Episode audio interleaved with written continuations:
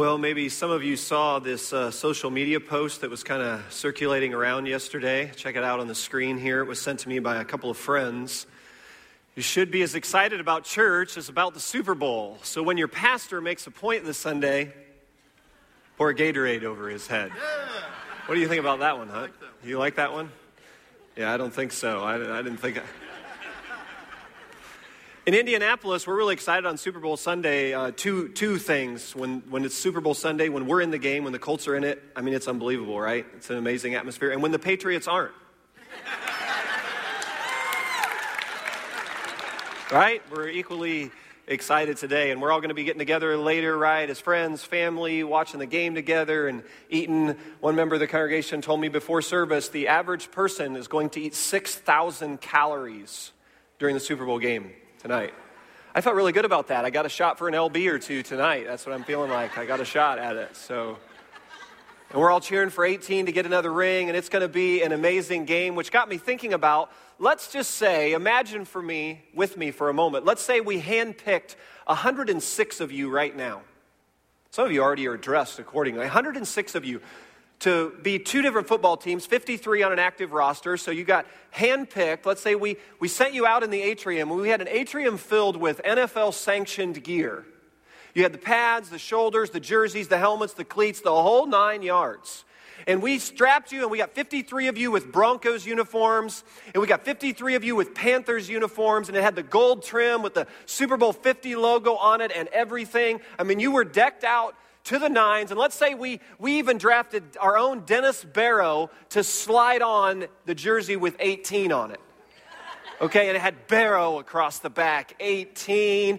And let's say we all jogged you out to the south lot out there, and, we had Carl stripe out the south lot. It had 100 yards, and it had all the mark, looks like a football field. And we had some bleachers set up out there. And let's say we dropped out there, and Dennis kind of got the Broncos all together and doing the warm up drill. Let's say Dennis got up there, and he even had the, the feel of, he, he even used Omaha, Omaha, and he had the, the hand motion, Omaha, Omaha. He had the the foot pump going, and let's say he had the whole deal going, and let's just imagine that for a minute. For a minute, and let's think. Do you think if we called Jim Nantz and Phil Simms, do you think they'd be interested in like providing color commentary to our game? Do you think if we like advertise that to the community, we could get $1,750 a ticket? That's tonight's game. $1,750 face value ticket. Or do you think if we contacted Pepsi and said, hey, we got a $3.1 million mortgage here, 30 seconds of advertisement during this game, would you just write the mortgage off for us? Do you think any of that would work? No matter how hard we tried, the best 106 of you, even if we put all of those uniforms on you, it paraded you out there, it would look far short than an actual football game. Why? Well, baseline talent would be one reason, for sure. Age would be another reason, for sure. But do we realize tonight, for about four hours on our television screens, we're going to watch 100 plus men go out on that field and play a game, and they're going to, they're going to have their bodies do things where you're going to stop the DVR player and go, wait, did you see that? Did you see that catch? Did you see that run? Did you see that block? And you're going to be saying some of those things. Do you realize that what we witnessed tonight for four hours on the field is a result of a lifestyle that has been cultivated off the field? Do you realize that the men that are going out there tonight have given virtually their whole life? It is the result of hundreds and thousands of hours of film study and practice and walk through and weight training and watching their diet and all those things. All you got to do is ask any of them who hang out around here. Ask Justin, ask Hunter, ask Art, ask Kobe, ask any of these guys around here. The result of all of all the stuff off the field that's put on full display for the four hours on the field. Do you know the same holds true for the Christian life? 1 Corinthians 9. I don't know if the Apostle Paul had the Super Bowl in mind, but it sure sounds like it to me. 1 Corinthians 9:25 on your notes up here on the screen too. Everyone who competes in the games goes into strict training. They do it to get a crown that will not last, Hunter's commentary. Hunt, I remember. Do you remember the, the standing on the plane on the way back? Where are you at, Hunt? There you go. Do you remember? We were standing on the plane on the way back from the Super Bowl, and none of us had slept. It was a fun night, great night. We were all talking, and we're just standing there. And I'm, you remember what you said to me? You go, So that's it, huh? that's it. They were on the intercom going, here's your parade celebration that's going to happen downtown. And you're going to go and get all, remember that, Justin? Get all of our winter gear on. And we're going to parade out. And do you remember? I think we're on the same float together. Do you remember when we went by? It was with Vinatieri and you and Justin. We, were on, we went by the, the Hooters restaurant on the float in the parade. And I looked like a Pillsbury doughboy because it was like two degrees out. And they had put so many layers of clothing on me so I wouldn't literally freeze up. And so I'm hanging out with all these big, good looking men, and this one Hooters young lady runs out to the float. Go. It's coming. You remember this, don't you? This Hooters young lady runs out from the restaurant and she grabs my hand in the midst of all these other hands she could have grabbed. She grabs my hand. She gets down like this. She says, Will you marry me? True story. Ask these guys. Vinatieri is standing right here, and Adam says to her, Young lady, you just proposed to the chaplain.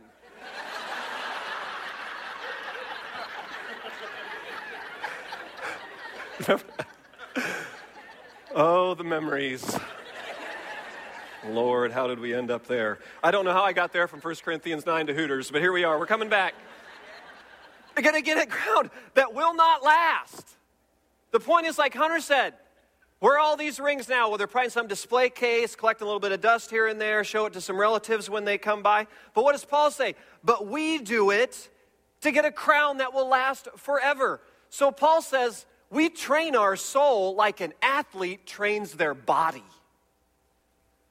You train the soul like an athlete trains the body. I want you to think about that tonight when you gather for Super Bowl and you look at the chiseled physiques that run out on the field and you think of the hundreds and thousands of hours of training that's gone into the display and think, this is what God says it's like when you follow me. Because we've been talking about for several weeks Jesus' way of soul care.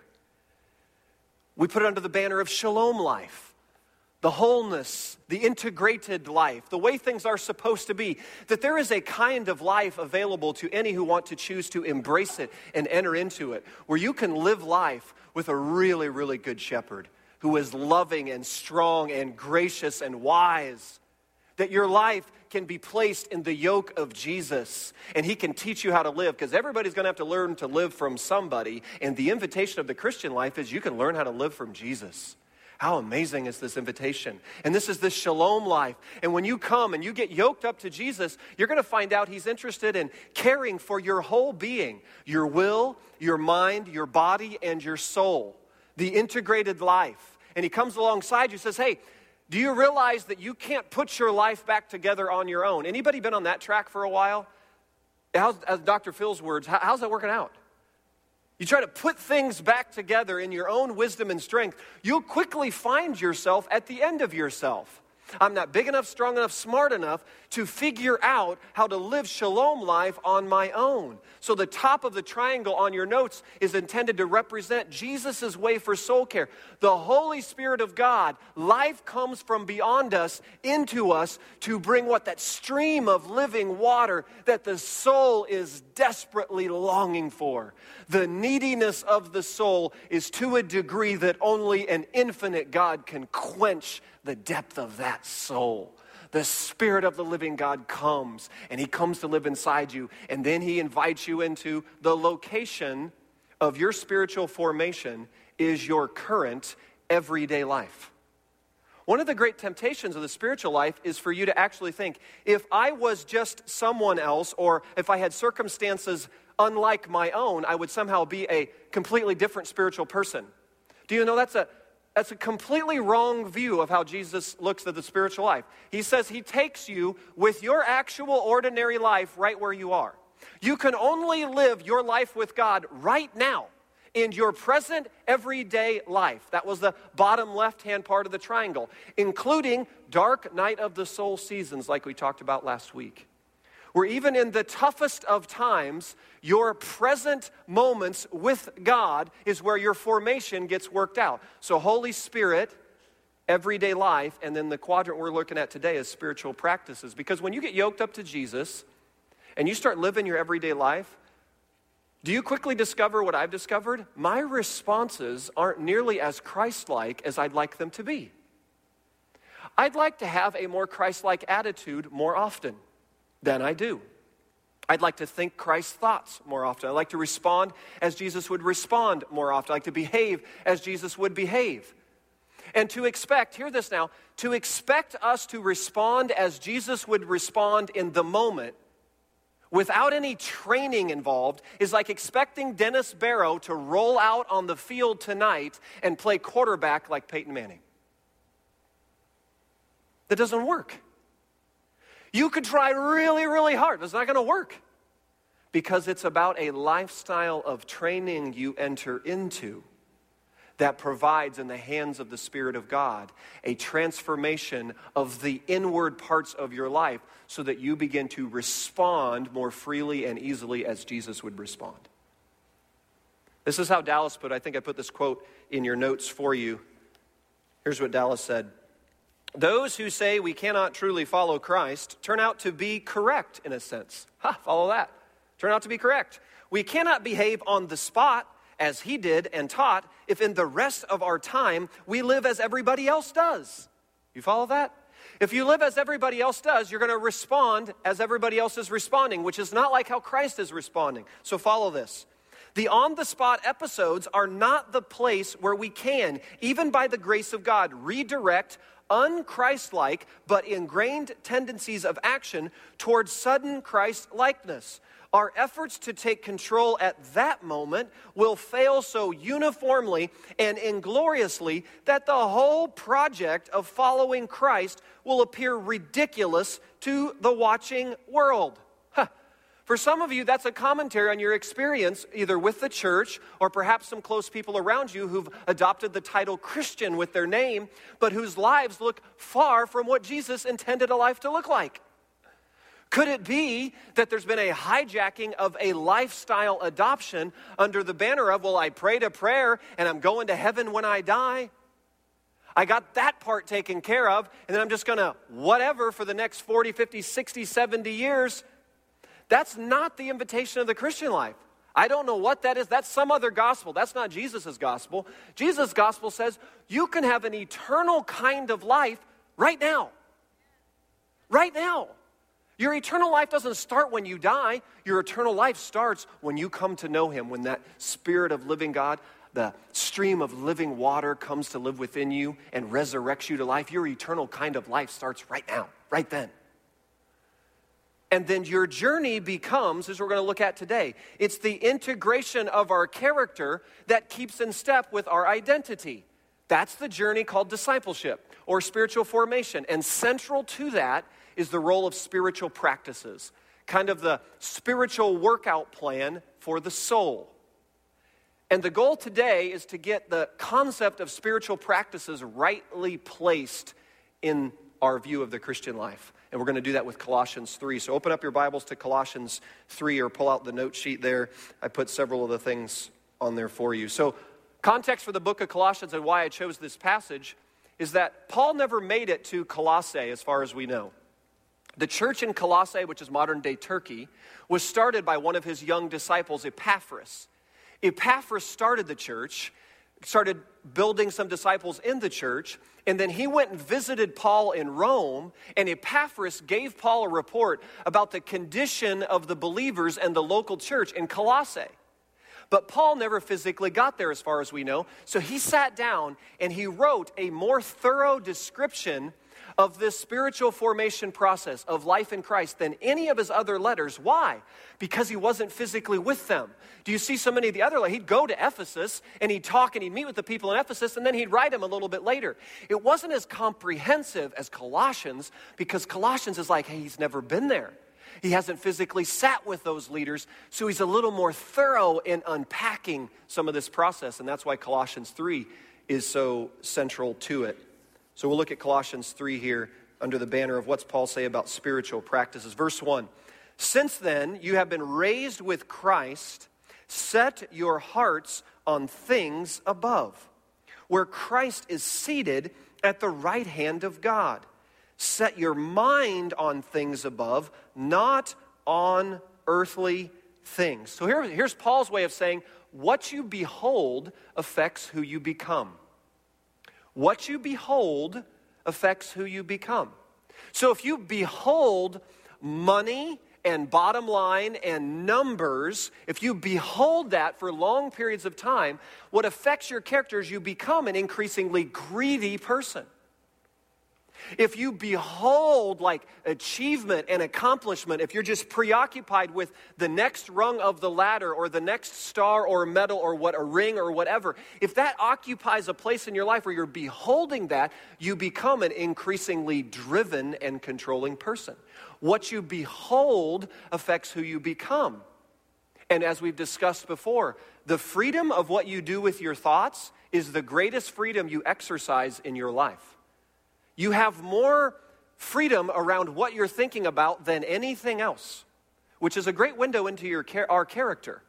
Where your minds are when you really aren't pressed to think about anything, do you know that reveals a lot about what matters most to you? Where do your thoughts drift when you don't have anything directly to think about? That reveals a lot of what's going on in here, reveals what's beholding in your life. And another good marker for spiritual growth is the thoughts that no longer occur to you.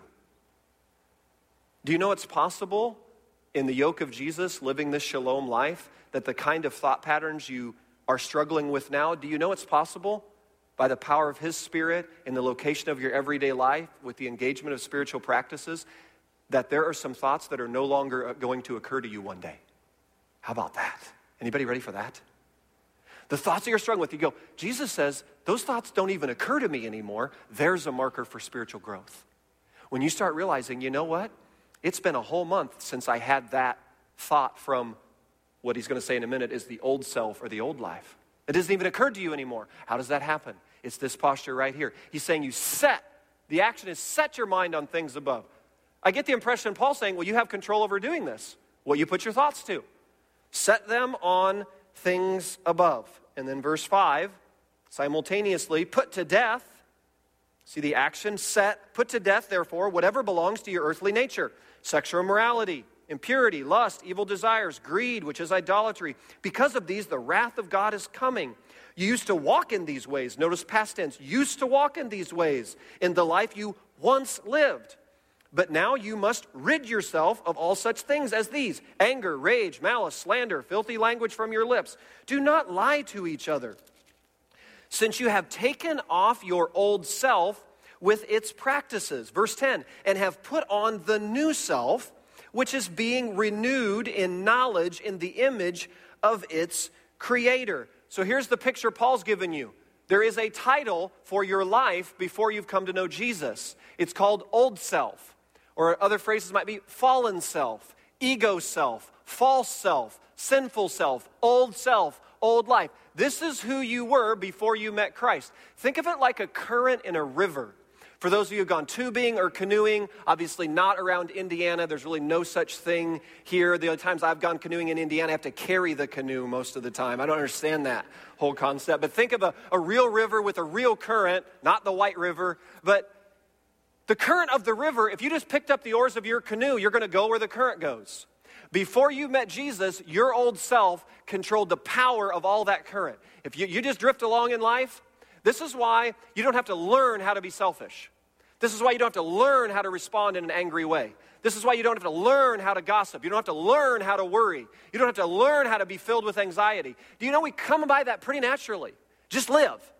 And you'll have all those things struggling. That's the current of the river. You can thank Genesis 3 and when Adam and Eve fell into sin and we adopted what the Bible calls a sinful nature. The current of the river of the human heart flows, Colossians 3, verse 5 and following, the old self.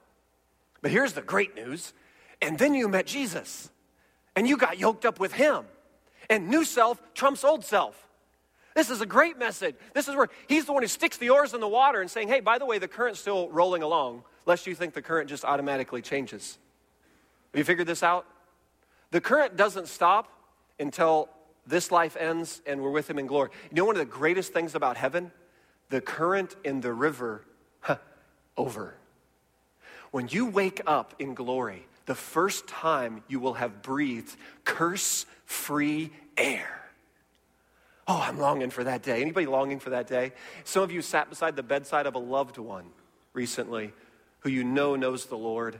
And I want to encourage you with this thought. They are breathing the kind of air where the current in the river no longer drifts them to the old self, no longer to lust and greed and pride and godlessness and selfishness. They don't battle that anymore. It's gone. They are breathing the kind of air that God, always intended that we breathe which is we're going to get to in a moment, the era of verse 12 and 14. That's, the, that's destiny type language. And what Jesus offers us in this life is hey, I'll stick some oars in your hands, power of the Spirit, location of your everyday life. Spiritual practices are going to stick the oars in the water, and we're going to row together and be able to press back against the current. So if you don't put any practice, spiritual practices in your life, you're going to battle where the canoe's drifting all the time. You say, well, wait a minute, Eric. I thought I was born again. I thought I had the Holy Spirit living within me. I thought I'm a Christian. Here's the picture the Bible paints of the Christian life. When you become a Christian, you are given the Holy Spirit. And then you have an identity, new spirit, new hope, new name, new destiny. These are the new things. This is your identity. It's the language of, in, in a passage I didn't read in there, verse 4 and following says, Your life is now hidden with Christ in God. That's identity language. But if you haven't figured it out yet, I know in my life I'm astounded by the gap between my identity and my character. Like there's a gap between the kind of character we have and the responses and actions and attitudes and thoughts we have that don't always keep pace with the identity. Have you noticed this? Did you notice you're just not zapped with the fruit of the Spirit right out of the gate? Did you notice that you're not responding with the patience of Jesus one week after you gave your life to Him? Does that mean you don't have the Holy Spirit? No, it means you have the Holy Spirit. It's your identity. Hear this now. The process you're in called spiritual formation, called taking on the yoke of Jesus, shalom life, living the good life with this good God. That whole process, here's the picture. You're going to become in character who you already are in identity. That's the discipleship process. That's what we're going to do the rest of our lives. Think of it this way becoming who you already are. That's the invitation of Jesus. You come to Jesus, says, I'll give you a new name, new spirit, new hope, new destiny, new grace, new power. I'll give you all of that. And then the rest of the journey is now you're going to become practically in the fabric of your life will, mind, body, and soul. You're going to become in character who you already are in identity. You're going to take off the old self. Notice the language. What's the language he's using? And put on the new self. Does that sound passive to anybody? Does that sound like you can just pray a prayer at summer camp at the altar and go, woohoo, can't wait to go to glory, and the rest of it's just cruise control? I hope this helps us understand why the Christian life is not cruise control. I get nothing cruise control from Paul to the church at Colossae. I get active engagement. I get direct effort involved. You know, it's, it's not earning. This isn't about earning your salvation. This is about working out your salvation. Effort and earning, these are two, we get these confused all the time. The gospel is earning, you don't earn your way, but effort is involved in the way. It's not a passive relationship. There's no relationship in our lives that you cultivate with any level of passivity if they're going to have any strength to it and intimacy to it. And that's the same thing with Jesus. And so Paul says, hey, here's, here's the deal, gang.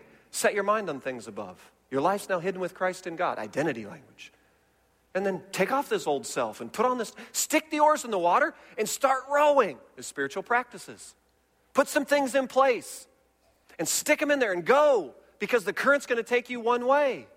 Because you're going to become in character who you already are in identity. It's the difference between an instantaneous and a progressive process of the Christian life. There's some aspects of following Jesus, instantaneous. Sin forgiven, adopted, redeemed, restored, instantaneous. Instantaneous, right there. How glorious is that? Do you see then, based upon that grace and that love and that unbelievable gift, now he says, go live. It's not live to get the achievement of restoration and hope and freedom and idea. You don't have to do a bunch of things to get all of that. I'll give you that on the front end. Now live. Now, based upon that gift of grace and that unbelievable love and that yoke that I've just given you, now you're going to go become in your character who you already are by identity. Become who you already are.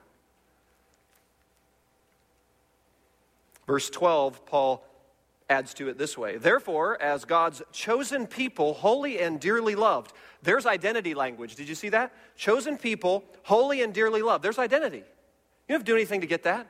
Do you know God's face is always turned towards you in love? Doesn't matter what you're doing, doesn't matter how far you've strayed into it, but how long you've strayed. Maybe it's the first time around church and it wasn't. You know what? God's face has always been turned towards you in love, no matter what you walked in here with.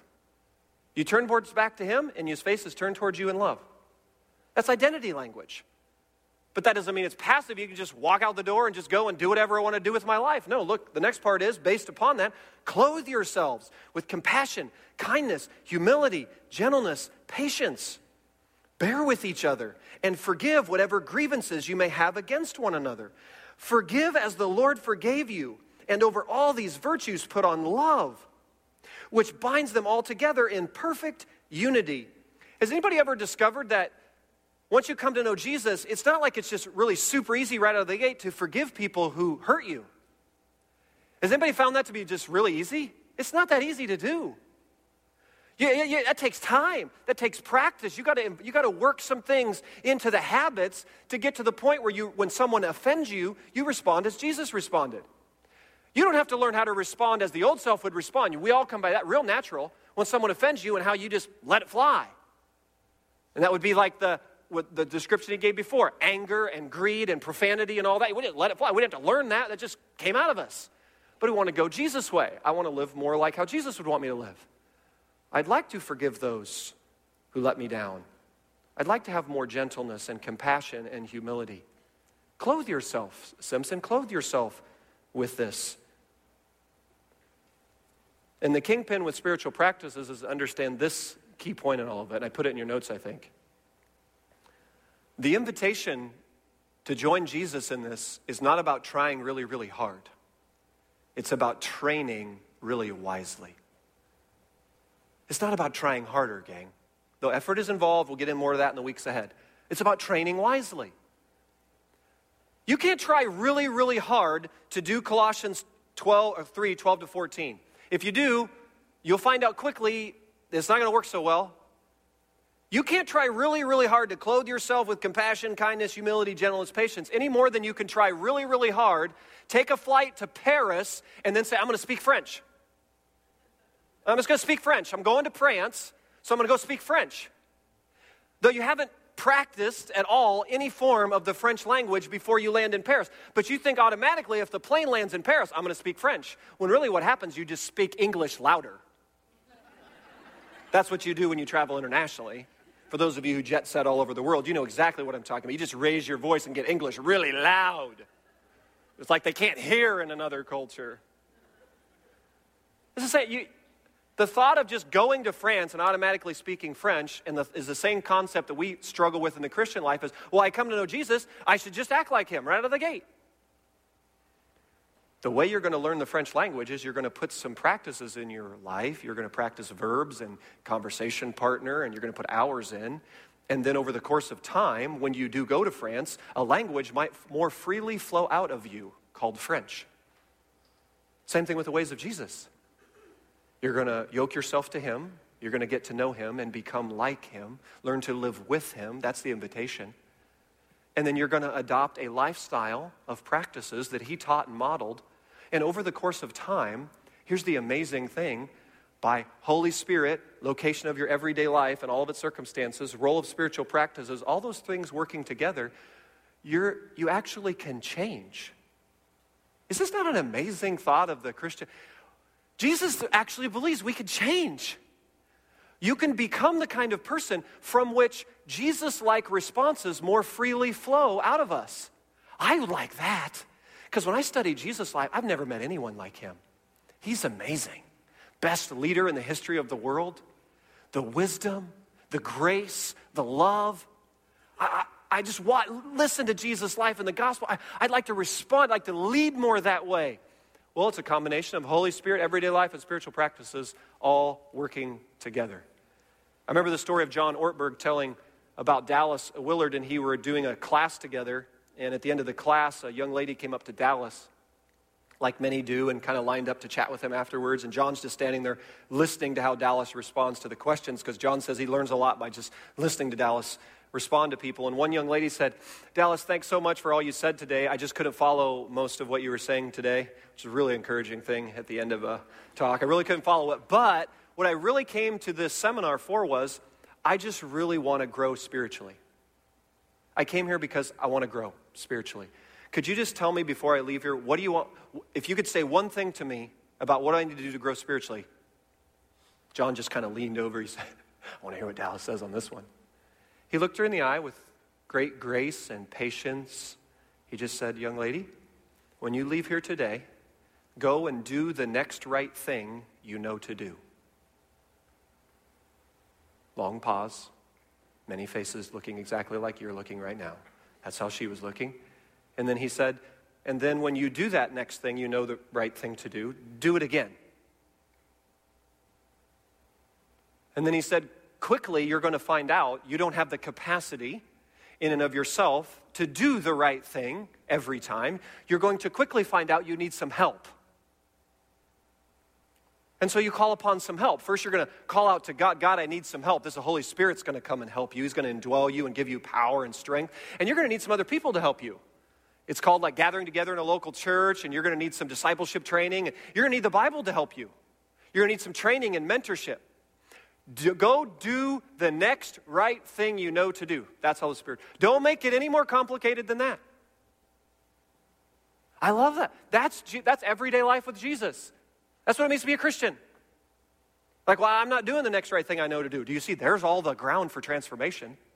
When you realize, oh, I didn't handle that the way Jesus wanted to handle. Don't just skip over that. Go, why didn't I handle that the way Jesus? What, is, what does the Lord want there? I need some help there. I maybe need to put in a spiritual practice that kind of helps me figure out how I can respond differently in the future. All those things. Do you see this? And when you look at Jesus' life, I put in your notes a list of some practices we see that flow out of his life. And in the series ahead, so what we're starting next week is a whole series that this kind of springboards into it. Changed and Changing is the series ahead, and it's all based upon some of these things. What do you see in Jesus' life modeled there? You see things like what? You see solitude, you see scripture, you see fasting, you see prayer, all these things modeled in Jesus' life. And it flows out of his relate. He's like, so if Jesus had to, like if Jesus went after his baptism out into the desert and fasted for 40 days, well, it's a pretty good indication that somewhere along the way, gang, if we're going to be yoked to Jesus, fasting is going to be a part of this relationship. If he did it right after his baptism, 40 days, and it was an intense time for him, probably going to be somewhere in there. How about solitude? How you notice the pattern with Jesus? He would withdraw from the crowds and the noise, and he would go off to these solitary places. And he pray. Solitude's going to be some rhythm in this. He's always quoting from the Old Testament scrolls. Scripture's going to have something in this. He's always praying and talking about the Father's heart and mind and his being in sync. All these things that Jesus was talking about. It's this picture of a pattern of transforming our readiness to do what is wrong into a readiness to do what is right. That's how spiritual practices work. A readiness to do what is wrong. We don't need much training in that. We come out with a PhD on that. But what we need is some good help on readiness to do what is right. I choose Jesus. No better yoke than him. Everybody's got to figure out how to live from somebody. I choose him. He's got the way to the shalom life. And now the journey is going to be I want to see how he lived his life and the kind of rhythms he had in his life, and I'm going to adopt those rhythms in my life based upon life circumstances, season of life, all those things, and you work it together in what's called spiritual practices. So, this picture of true companionship with Christ, you get to the place where you can't not respond like Jesus would want you to. That's when you know you've made some headway on the issue. When whatever, even James 1 circumstances, you hit dark night of the soul, and you know Holy Spirit, everyday life, and spiritual practices are working well together, when what comes out of you, you can't not respond as Jesus. That's true companionship with Christ. Gang, that's a learned journey. You don't flip a switch and get that.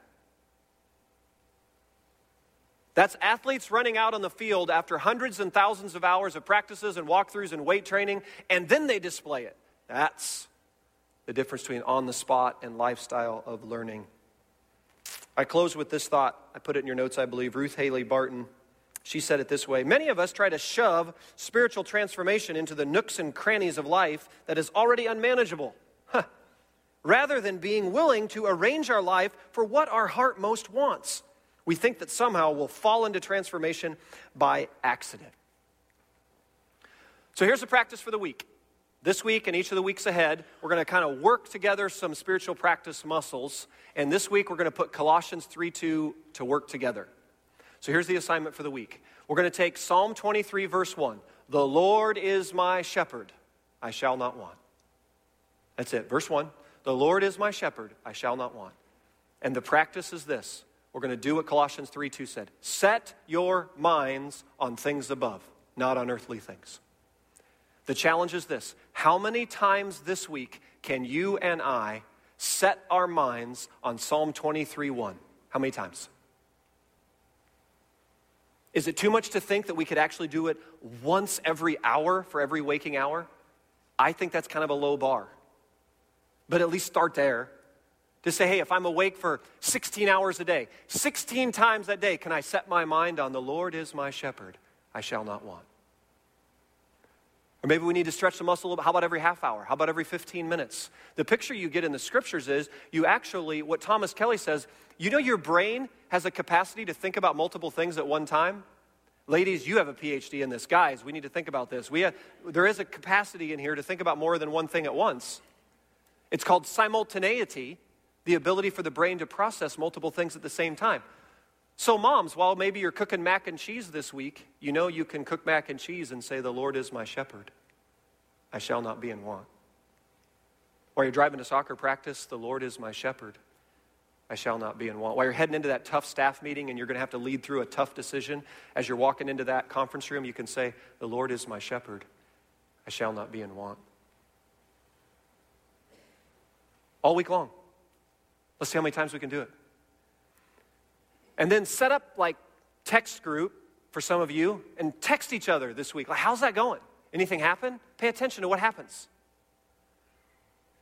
Or start like in your life group meetings this week, start talking about it. What's that like? How has that affected anything? Like, have you noticed like and by the way, when you wake up in the night, those of you maybe struggle with some sleep patterns, when you wake up in the middle of the night, first thing, the Lord is my shepherd.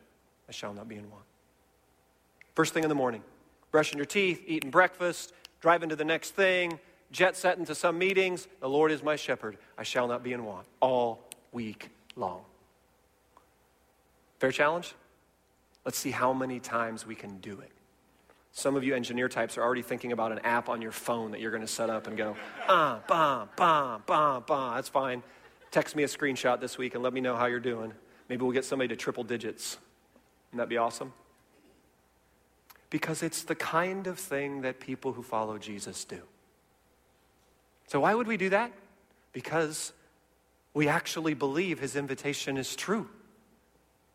That we can take his yoke, we can learn to be with him and become like him and experience the kind of life that he taught and modeled. That actually is an invitation. That's not reserved for the clergy, for the super spiritual crowd. For, that's for everybody who wants to embrace it and enter into it.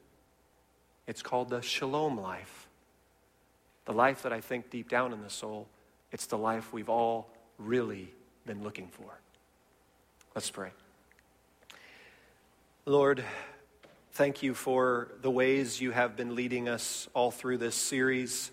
Thank you for the invitation you've given us multiple times. Thank you that you are such a wise and strong and loving and generous God that you would make available to us a transformation.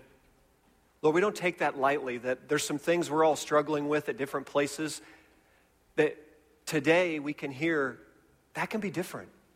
You could change. You can take off some old stuff and put on some new stuff by the power of the Spirit, right where you're at in the everyday circumstances. So, would you meet us this week? Would you open our eyes in the series ahead as we look at some of these practices and we start talking about how to put them in place?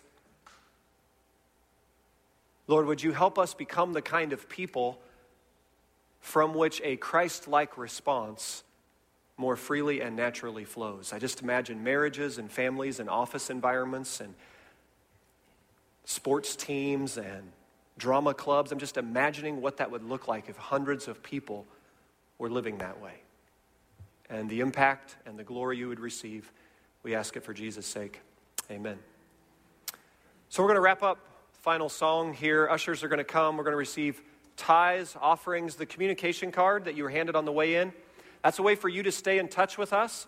So if you're not receiving regular communications from myself or the church, I send out a Friday email kind of letting you know what's going on over the weekend. And if you're not getting those, that means you're not in our email list. And if you'd like to be, just give us your email on there. There's a place for you to record prayer requests. If there's something going on, you just want people to be lifting up, put that in there. If you need responses about ministry stuff going on around here, maybe you're newer and you just want to get more connected, that card is for you. And if you place it in the offering basket and then there's a connect table out in the atrium, it's a good way for you to find out a little more. And as the ushers are coming, go ahead and come on up, guys, and start the offering process. But many of you have been asking about, well, where do I go from here? Like next steps. So, some next steps on this soul care front, on the Shalom Life front, is there's some life groups going to be forming. And so if you go to the Connect table, Pastor Brad's going to be there. He'll have some other folks there. And just let him know you're interested in maybe some specific group life connections. women's group on Thursday night. Uh, that meets here at the church. Ladies, that's open. They're doing some tangible next steps, so it's a good place for you to get connected. So there's some tangible things you can do to just put into practice some of the things that we've been talking about here. Amen? All right, let's stand together. Team, lead us.